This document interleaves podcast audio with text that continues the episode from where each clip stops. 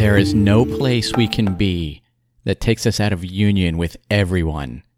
There is nothing we can do that excludes us from the oneness of which we are a part.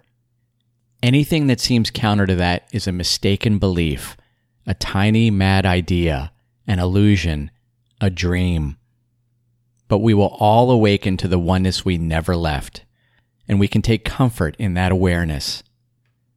As A Course in Miracles so beautifully reminds us, where God is, there are you.